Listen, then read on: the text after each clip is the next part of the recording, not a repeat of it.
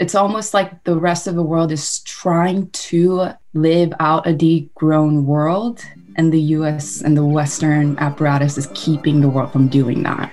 The concept of degrowth is all about creating more resilient communities and food systems in a rejection of that capitalist obsession with economic growth. It's a concept that Jamie Tyberg has spent a lot of time thinking about. Jamie is a community organizer in New York City whose work centers around decolonization. And on today's episode of the Food Futures podcast, we're lucky to have the researcher and baker Lexi Smith in conversation with Jamie about how to incorporate tenets of degrowth into our everyday lives. Here's Jamie and Lexi.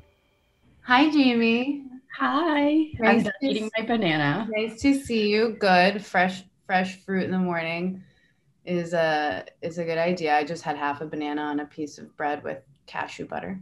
Mm. We've never actually spoken in real life before, but we've corresponded, and I think that we've found that we um, share uh, outlooks and and interests and goals. Um, and it's funny that we can do that just through sort of sharing imagery and, and texts on on social media.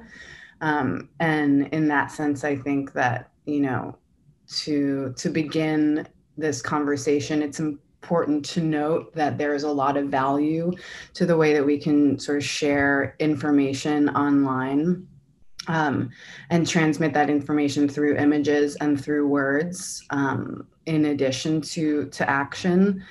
So i guess to begin you know i read a piece that you wrote this summer um, about that sort of laid out what the concept of degrowth is and how it is a pathway to decolonization and um, you know you were the first person i ever sort of saw use that term degrowth. And i think similarly to when you first saw it it like really struck me because as a word and as a concept it was so clear um, and kind of encapsulated a lot of these ideas that people are are thinking about um, as a kind of methodology towards a goal that we're also thinking about and i wanted to ask you to kind of you know introduce us a little bit to what the concept of degrowth is um, how you came to know it, um, and how you feel like your role as an activist plays into sharing that information, um, you know, as both a teacher and someone who engages with with a public and a community directly. So a little bit, I guess, background of what brought me to degrowth or what I was doing when I discovered it. Um, I've been organizing in New York for about like five to six years now. And I'm beyond fortunate to have been trained by some of the most aggressive and strategic organizers in the city. Um, the people who are deeply aware of the needs of the average New Yorker um, and are therefore proposing the necessary structural reforms uh, which are still reforms, but they're ones that are designed to expose the the rationality of the current system, um, which is really significant in raising consciousness and something that degrowth is inherently involved in.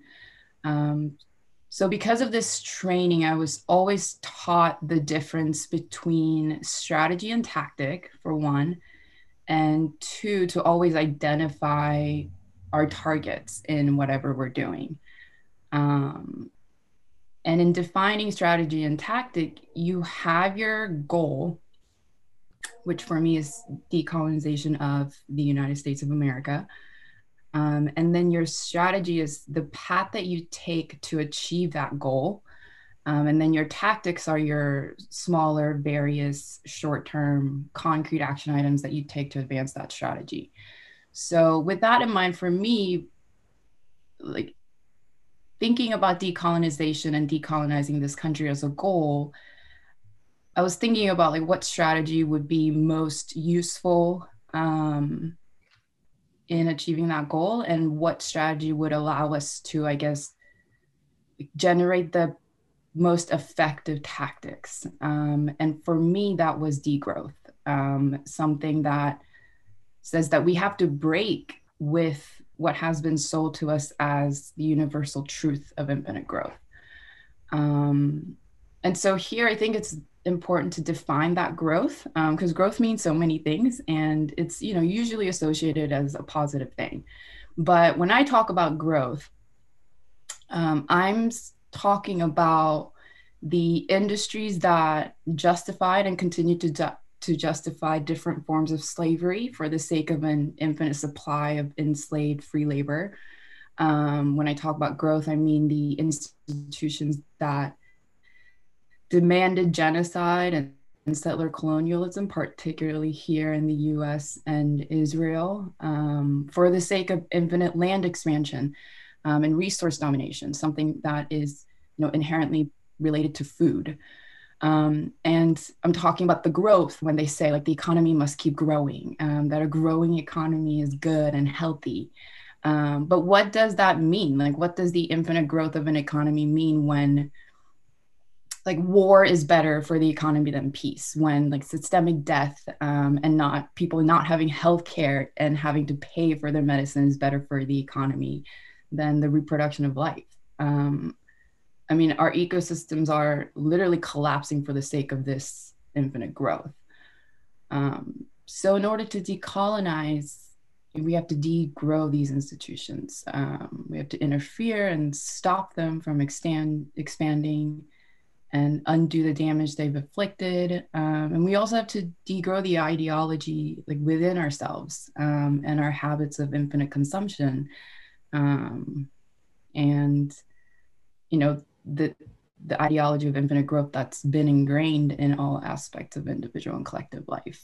Um, so to sum this up, degrowth, um, ecologically, it means that we would do everything that we can to reduce um, the impact of our production and consumption on the biosphere. And socially, we would organize ourselves and our society around the principles of care um, around reciprocity and interdependence. Um, it would be a world where it's not just that social interest would be placed above the economic interest, but that what defines and measures economic interests would be totally different. Yeah. Um, you know, when you say it, when you when you sort of lay it all out, it makes so much sense that this should be our mode of operating in the world. You know, it is still sort of utilizing survive like human survival and and flourishing as a kind of goalpost but what it's doing you know the what separates it from a sort of capitalist way of thinking is that it acknowledges that in order for humans to thrive um, ecology land all humans need to all all life needs to thrive. Um, this kind of melding of nature and and people this this redefinition of society.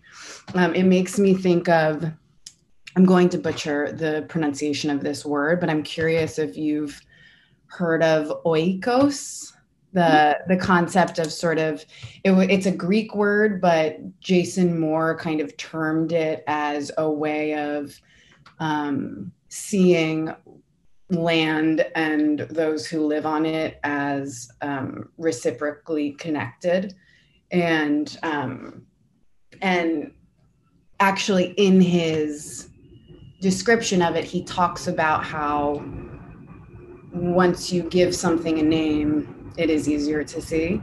And you and I had talked about the Octavia Butler quote um, referencing the same thing, where when you give something a name, we can better understand it.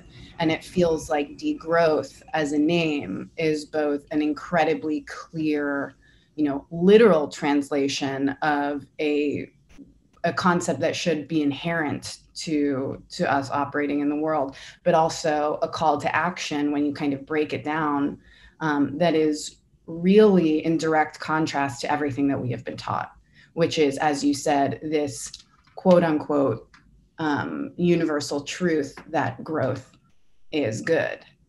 Um, and you had mentioned just now and in your piece these sort of three tenets of a, a kind of methodology of degrowth that would um, help us achieve this destruction of that untrue truth, which are autonomy, sufficiency, and care. And um, I was wondering if you could kind of give us like a little bit um, more information about or or just um, describe a little bit what you mean by those things. You had said something really kind of mind-blowing to me in your piece that was so simple about care which is this idea that um, to take care is a masculine concept and to caretake is a feminine concept. And you know again language is so vital to our understanding of how we operate in this world and even describing what we mean by care in that way instead of you know the meme of self-care um, something like that i think is really important. So maybe you could just sort of talk to us about your words a little bit. Yeah. Um people love to come for the term itself. Um they're like degrowth is not going to be successful and it's not going to be effective because the term is just wrong it's unsettling it's x y and z. Um, but like you were saying i love the term. I think it you know front and center names the target which is growth and what we need to do with it which is you know the prefix d whether that is removing something or you know decreasing the amount of something. Um, I think it better challenges our like commonly accepted notions. Um, and it that's also just the business that we're in, which is really counter propaganda, you know, in the age of growth. Um, what are we trying to unsettle here and unlearn more importantly? Um, and the idea itself like you were saying you know like the principles like sufficiency and care autonomy like the ideas that degrowth is promoting it, are not new. Um, it's you know it borrows elements from other sciences other theory um, and the history in which you know it was developed but it is a new word. And i think degrowth particularly for me is effective because it's really a task for those in the global north, like in the overdeveloped world. Um, a lot of the principles of degrowth, like autonomy and sufficiency, like autonomy is, well, I'll come back to that, but all those are, you see it in practice in other parts of the world. You see it actually within the United States. Um, you know, among the colonized communities. Where it is lacking and what really must be degrown is the influence and the impact of like white supremacy and um, the power that white Western world holds over the rest of the world. It's almost like the rest of the world is trying to live out a degrown world and the US and the Western apparatus is keeping the world from doing that. So really when we're talking about degrowth and what we have to degrow, it's it's the people that invented growth. It's the people that um, and the institutions and the you know schools of thought that sell this idea that we must keep consuming, that we must keep producing, that um, we must measure growth by how things are destroyed versus you know how things are nourished. Um, like why does the gdp increase when a river is polluted because some nearby factory um, is increasing its quarterly earnings versus when that river stays clean and provides clean drinking water for its you know nearby residents? Um, Right. It's that, you know, inherent sort of um, contradiction between capital growth and ecological health.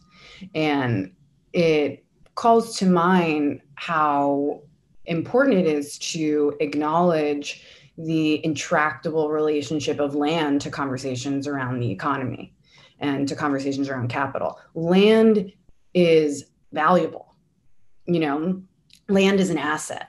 And so when we peel one layer back from any sort of colonialist pursuit, including those that are continuing to this day, as you mentioned, um, occupied Palestine being, you know, top of mind often. Um, agriculture is right there, and labor is of of the local population is right there, and it becomes a asset of generally the um, northern white man to uh, attain and then profit off of and sort of not and and the lack of consideration that is given to the um, the well-being of the local population and the local land is kind of like taken for granted as we understand colonialism. But what's not considered is the fact that this system of, of nations and um, ideas economy versus versus land are all interdependent and interconnected. And so when we think about something like degrowth and the way that even the word denotes loss um, you know, D losing things going down, things going away, people losing their their comforts and their conveniences. Um, it is the same way that that we don't consider the externalities of our um, industrial operations throughout the world. You know, so it makes me think of. Um, I mean, the Green Revolution is a a really relevant and um, favorite sort of reference of mine which was i mean i could talk about this on its own for for an hour but just to give a little background it's i think a perfect example of um, the necessity of of degrowth. It was a um, period in the 60s um, when a guy named norman borlaug developed this hybrid wheat in mexico um, funded by the Rockefellers, who had ties to the White House, who um, sort of linked up with the Mexican government to create a program that would feed, that would lift Mexico out of poverty. Um, it was on the heels of the revolution. They, everyone had a vested interest in avoiding civil unrest. So they're like, okay, we will develop crops that can feed a hungry nation and can also occupy the campesinos and also bring them sort of in closer ties with the state. So that was the original idea. Um, and then it, and it was and it can kind of be seen as a small scale version of um, humanitarian aid or, or of, of political bargaining being disguised as humanitarian aid um, which is really what uh, you know food aid is. And um, so Norman Borlaug went to Mexico, developed this hybrid wheat. Um, in doing so, he in his in his breeding he um, went against all of the advice of wheat breeders up until that point, which was you have to make grain, you have to develop grain, you have to develop crops for a specific place. And this is relevant because what he said was no, I'm going to develop a grain that can be used anywhere at all times. It just has to have the um, help of these really expensive and toxic chemical fertilizers and tons and tons of irrigation. Those things can be bought, but here's a one size fits all solution, which which allows for infinite growth because everyone can have it. At first, it worked. He got what he wanted. He got a really, really high productive producing grain, super high yields. It could grow anywhere. It wasn't suffering from the um, from the pests that were native or that, that had ravaged the the native sorry, there's no wheat that's native. Um, it was all brought by the Spanish, but that had ravaged the grain that was growing in that region. Um, then there was a problem happening in the global south, specifically, you know, uh, China. And there was a huge concern in the White House that communism was going to spread and that the way to avoid communism was to feed people. I believe there is a quote that says, um, No one becomes a communist on a full belly. Yeah. Which is like one of, I, I mean, it's priceless um, and uh, deeply untrue. But, um,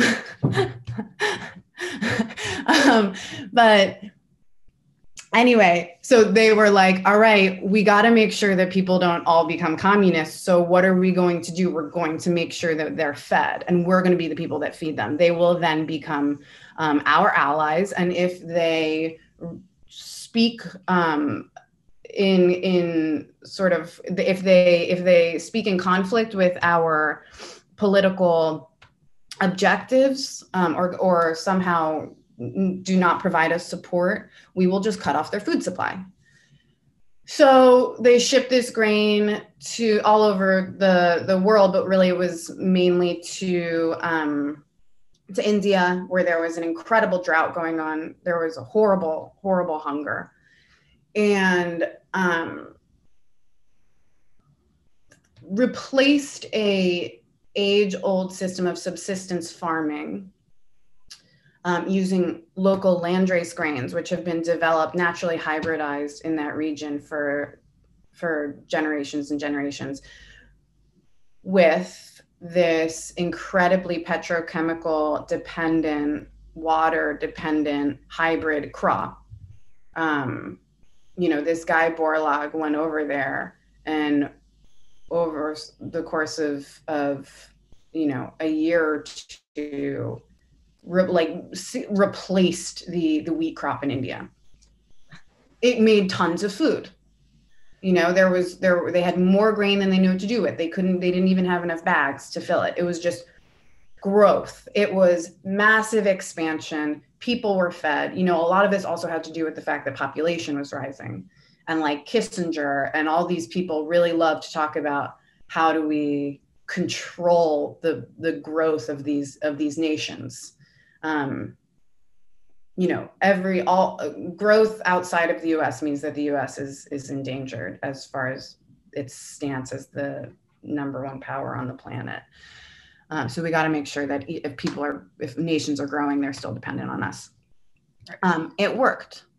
So the what happened was only a few farmers in the countryside in both mexico and india were able to afford the technology that was necessary to grow this grain. They were growing so much grain that we didn't need to have as many farmers as we had. All of those farmers lost their self-identity as as people who worked the land. They lost their relationship to the land. They lost their literal seeds. They lost their form of income.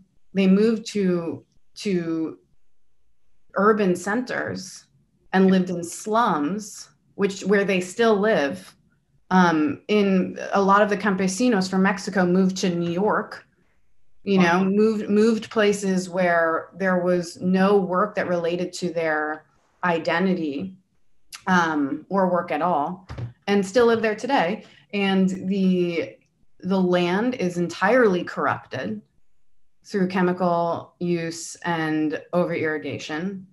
And there is so there was immense growth and there was also obviously tons of money that was coming into the U.S. from this, um, and it the, these these farmers were now dependent on this grain.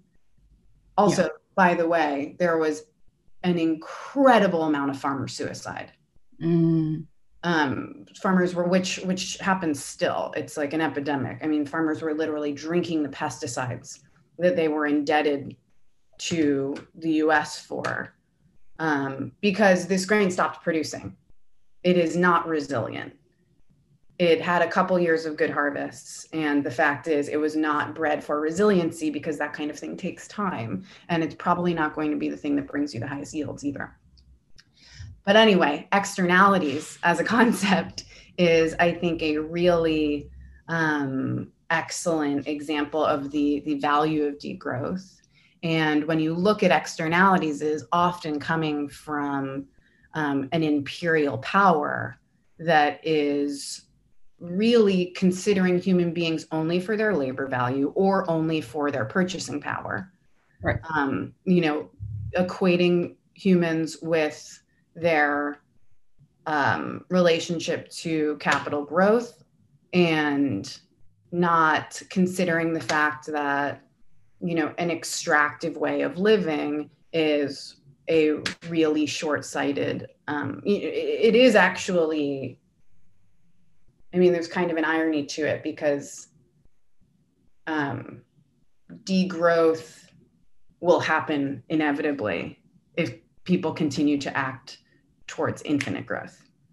Um, but yeah I, I i mean that i went off there but um all to say all to say that um this idea that I think can be taught through the pedagogy of degrowth is that a, a reciprocal relationship between human beings and land is actually one that is not only compassionate, but the only option mm-hmm. for um, a, a potential harmony to be struck, even though I think that that is kind of a utopian idea.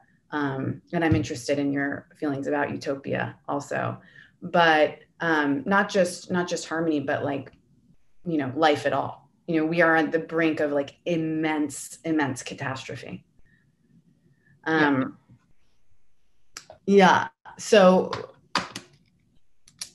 the the farmer suicides it's is such a heartbreaking example that GDP growth really does not mean happiness in any way.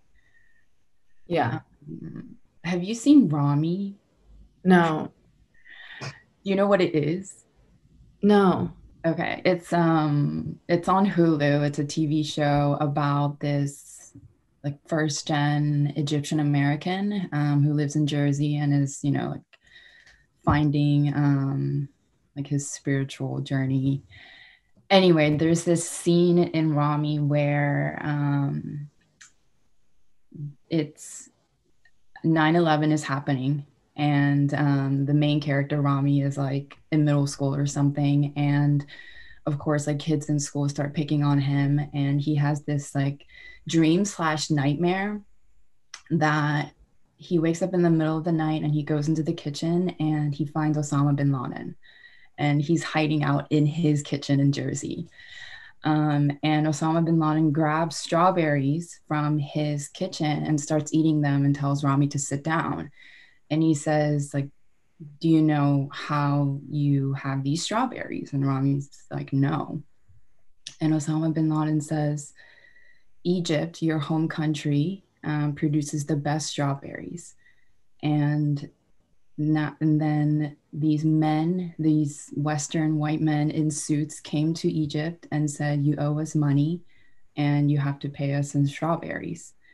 And so Egypt started making strawberries and using all of its land to produce strawberries um, so that you can have strawberries in the winter in America. But because Egypt has used everything to produce strawberries, it has no more wheat, like no more grain, like nothing to feed its people um, like Egypt is dying so that you can have your strawberries in the winter and all year long, like beyond whenever the strawberry season is. Um, and that's that scene was such a good illustration of just imperialism and the the many ways in which Western powers force other countries to be dependent on them. Um, and when you look at a situation like that, again, you think of it as a campaign. You break down your target, you identify your target. Why is Egypt making strawberries for the US? Like, what are the things that um, that are you know holding them to do it? And some you know one of it is obviously the U.S. military. The U.S. is the strongest military in the world. If you don't do what they say, they will come. So then that's immediately you have to degrow the U.S. military. Um, two, they have, you know, hegemony over the dollar. You have to degrow, um, you know, whatever financial institutions or policies are set in place that like perpetuates this um, U.S. hegemony over other economies. Um, yeah. I mean, yeah, I mean, that's a great example. I am horrible at watching television, um, but I'm comforted to know that that kind of thing is is on it.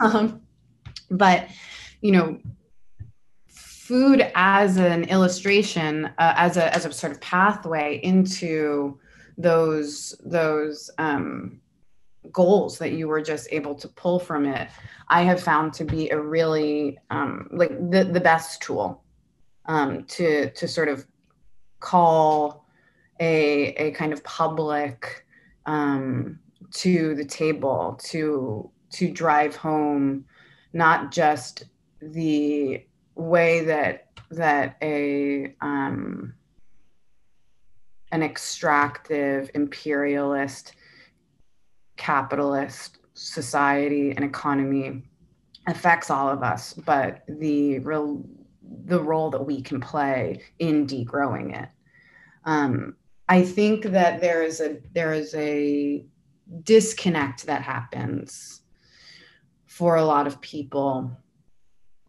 when we say okay i believe in these things I share these goals, but I don't understand what my role is. You know, I I can't control the market. I don't have access to land.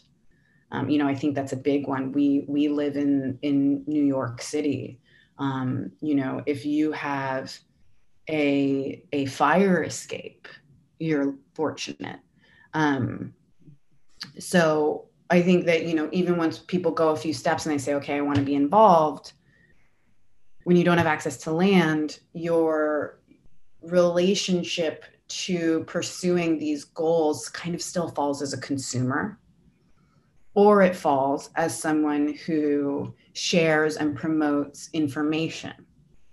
Um, you know, that can be done in really effective ways, but it can also be done in ways that I think allow the individual to feel absolved um, and aligned socially with something that they, from a value standpoint, do align with.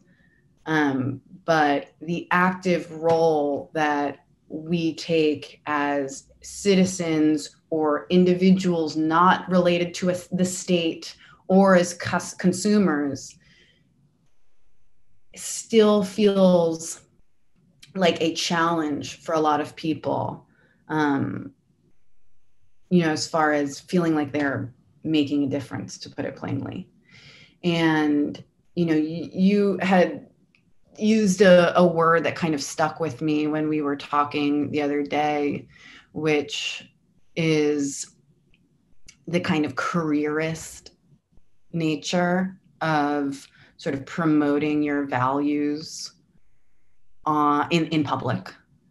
Um, and, you know, the recapitulation of I of of reading or visuals that kind of align you socially with a movement and you know there's something really interesting going on which is that like to and maybe i'm i live in a bubble but to like be an anti-capitalist and a marxist is like very cool and um you know the there's a real irony to sort of spouting your anti-capitalism solely through the mode of social media which is a marketplace.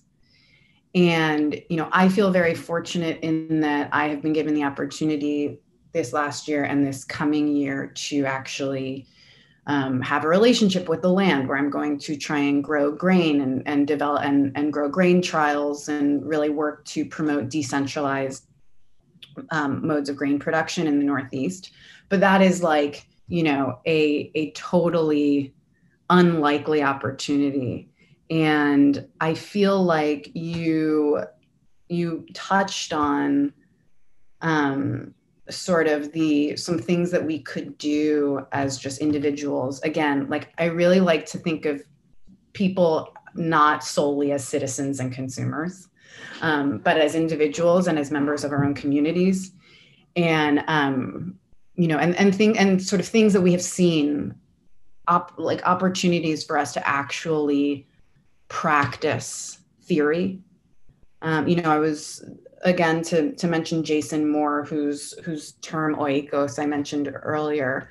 Um, he he talks a lot about world ecology, and it's kind of like a scholar, an area of scholarship, and becomes very theoretical. And to name something is is is absolutely a first step in seeing.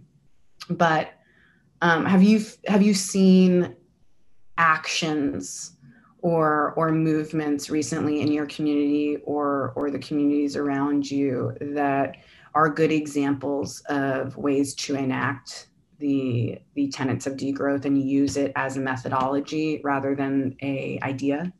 Yeah uh, that's always the hardest question um, one because the task is huge yeah. overwhelming um, and at the same time our society and our culture is designed for us to not do the work that we need to do on purpose. I think first and foremost, the most important thing one can do is join an organization because one, you're not alone. Two, that is your community, that is your people, that is your base, that is going to be when a crisis hits, you know who to do what with. Um, and an organization is somewhere where that uh, application of theory can take place. Um, and you know you learn from the results. Yeah, I mean nothing great is done alone. Um, so you know whether that's like your the crew at your local farm or you know an organization that you've joined as a member like your tenants association or just some community where you are connected to these people and accountable to those people and moving towards a goal together. Um, and then, secondly, I think, you know, there are people who organize and or, or organize out of interest, um, out of, you know, wanting to build a better world and, you know, again, like wanting to apply theory. And then there's people who organize because they need to um, because their life depends on it. Um, because like the air they breathe is um, toxic and polluted from, you know, the power plants like behind their backyard. Um, so for the former group, I think it's important that your work is being informed by the latter group, um, the people who are, you know, genuinely and literally on the front lines should be the one that well, one are going to have the best solutions because they are closest to the problem. Um, and two they also need your support. There's this idea that exists outside of the latter group which is that some people are sort of called to act and to lead and others are not. And like oh i'm not political. Um, you know i don't think that activism has to be inherently i mean i think that it is inherently political, but I don't think activists have to be political. Mm-hmm. Um, and you know, people who grow up next to toxic water sources, you know, and and end up devoting their lives to demanding justice in those spaces and demanding, you know, their their basic human right of clean water are not all sort of born with this activist bone in their body. I think that it really drives home how much of a choice it is for so many people. And often those are the ones with the resources, namely time and sort of in a secondary sense, platform to educate on and provide support for people who don't have a choice. Um, and I and I use those words specifically because I think that there is a difference between promoting and educating. I don't think everyone has to be an educator, but I do think that is incumbent upon every individual to at least educate themselves. Um, you know, signal boosting is like a, a concept that I think has been really quickly sort of co opted from mutual aid efforts and turned into something that is utilized by people who don't actually know how to become engaged with these kinds of communities that you're talking about. Right. And and I don't mean to hate on it. Like it's it's amazing to sort of witness the um the sort of promotion and and circular nature of of causes and fundraising um, but I will bring up now the the quote I mentioned to you the other day, which I heard a couple of months ago. Um, Gayatri Spivak said that we have to remember the difference between activism and fundraising. That, in its simplicity, just sort of laid it down in a way that I thought was really, really necessary in this moment. Um, and the thing, one of the things that I like about about the concept of degrowth in the way that you've talked about it is that it's a, a pathway. You know, you mentioned the red deal, which maybe you can like expand on a little bit. You know, you don't have to like def- define define the terms in it, but um, I actually, I mean, I like it for a lot of reasons, but um, you know, the name is is obviously ideological and the green revolution that name was also very ideological and was was sort of uh, poised in direct contrast to the red revolution.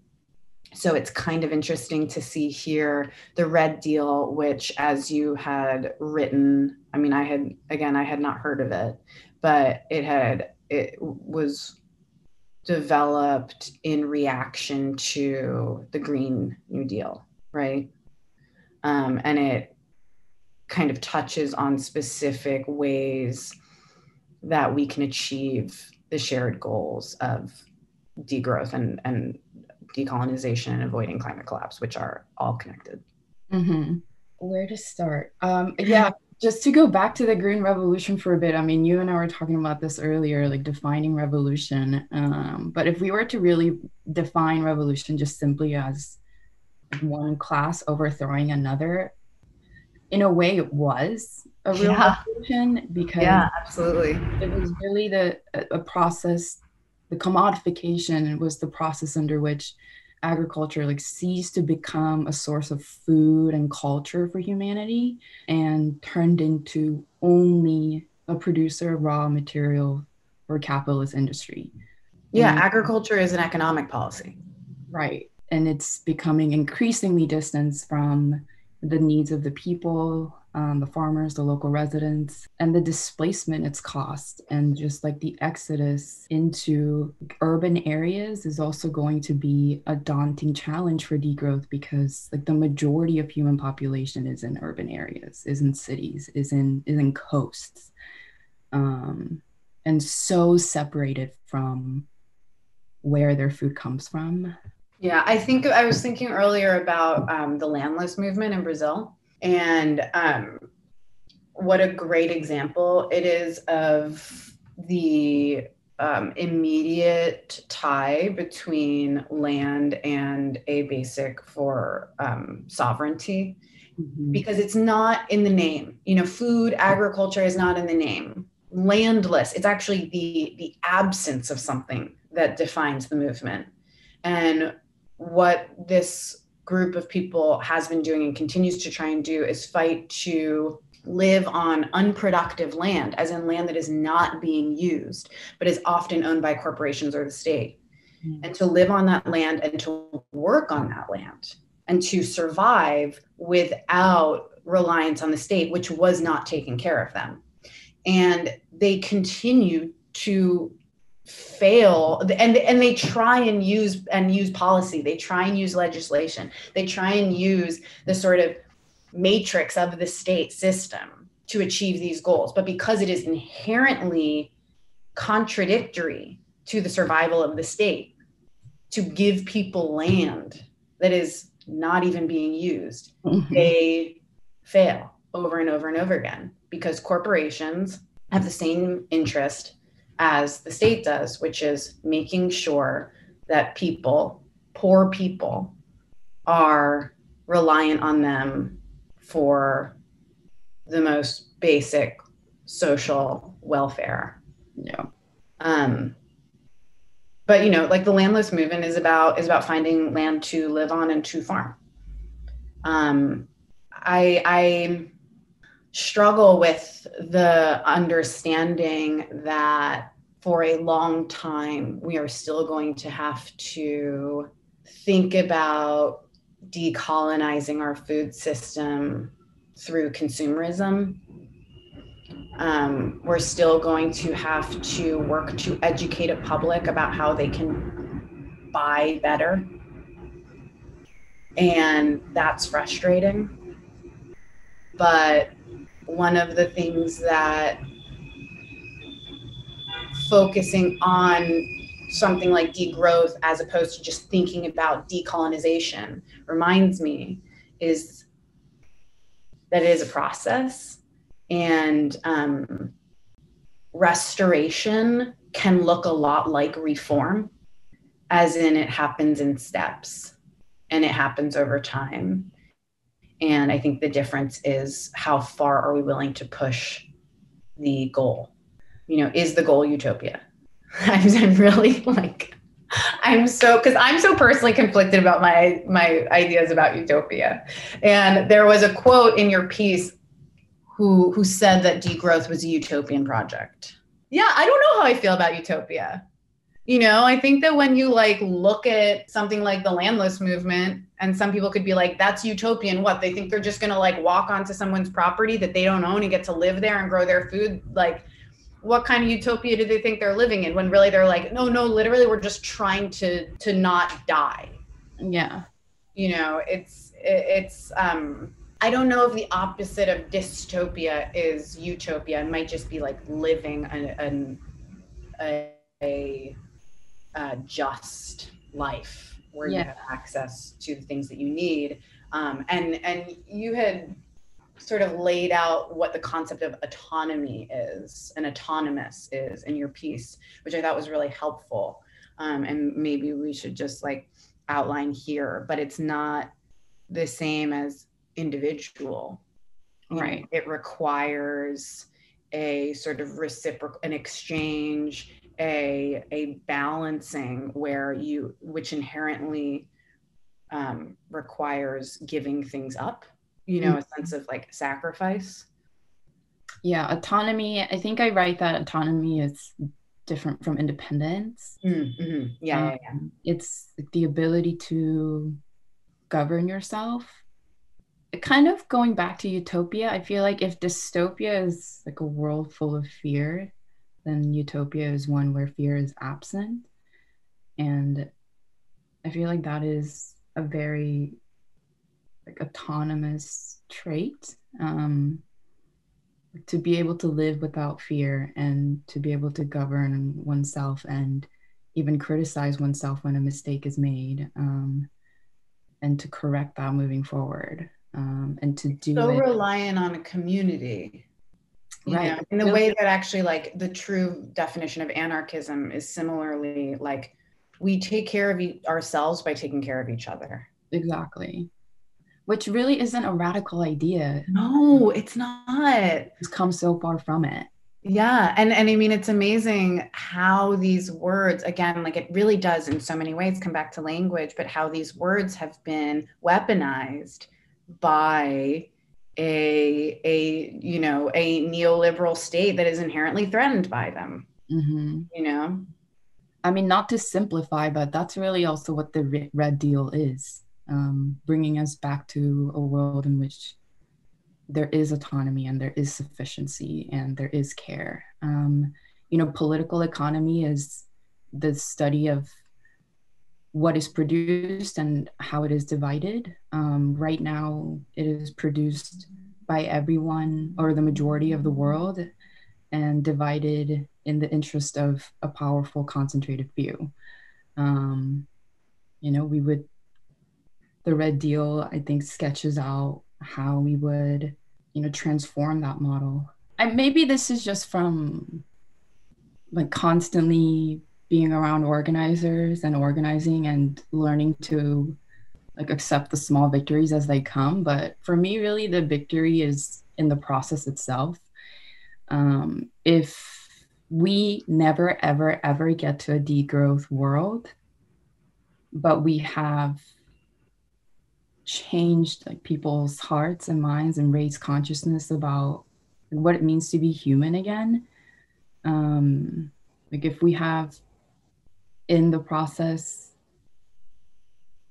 like raise the consciousness of ourselves and of others and also improve the material conditions of as many people as we could have then like that's a win. Um, that in itself is you know degrowth in practice. Um, and whether we reach a utopia or not as long as we believe in it and keep doing it not because we think we can win but because it's the right thing to do and what we must do then and the more people we get to think that way and start you know living their lives and committing it to you know collective well-being and responsibility then you know that's degrowth. Yeah i'm quoting someone like that's complete plagiarism. I just can't remember. Great. well whoever they are thank you. And you know um, that's why we're here having this conversation to share these ideas that was Jamie Tyberg in conversation with Lexi Smith. Food Futures is a podcast by Mold Magazine. Thank you so much for listening.